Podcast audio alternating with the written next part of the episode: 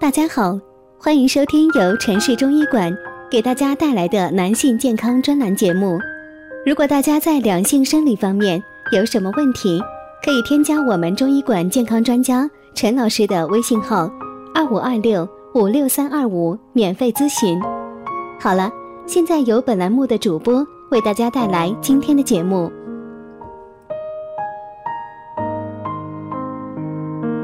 我们今天这一讲的题目是肾虚后吃点啥补补？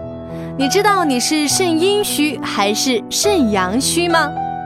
经常会听到我的腰膝酸软，会不会肾虚了？肾虚了吃点什么可以补一补呢？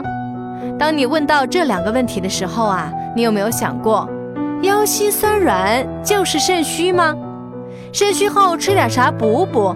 那你知道你是肾阴虚还是肾阳虚吗？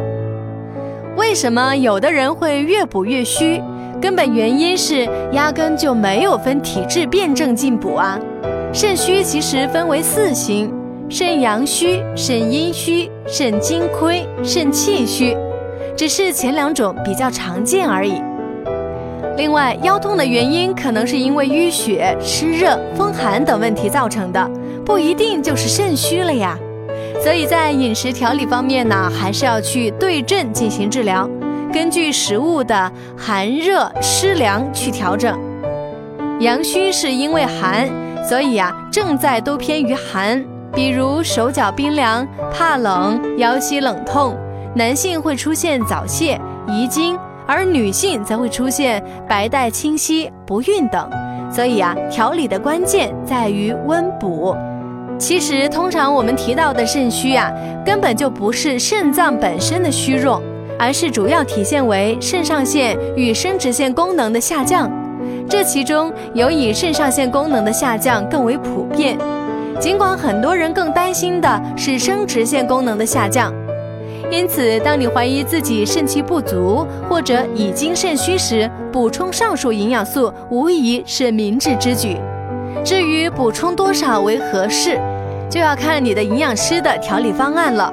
但是切记，并不是多多益善，凡事过犹不及。男性肾虚真的是一个经久不衰的话题，不仅影响夫妻之间的生活，更是影响自己的生活和健康。肾为先天之本，人生之根基，人体的所有活动啊，都要消耗肾水。同房的确消耗肾精，但熬夜、开车也会消耗肾精，就连站立、说话、行走都会消耗肾水。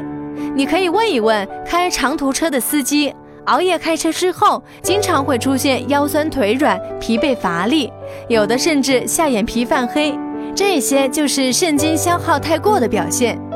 肾水就好似汽车油箱里的油。汽车的运动、车内的空调、汽车的灯都是直接或间接的消耗油，没有油了，汽车啥也动不了了。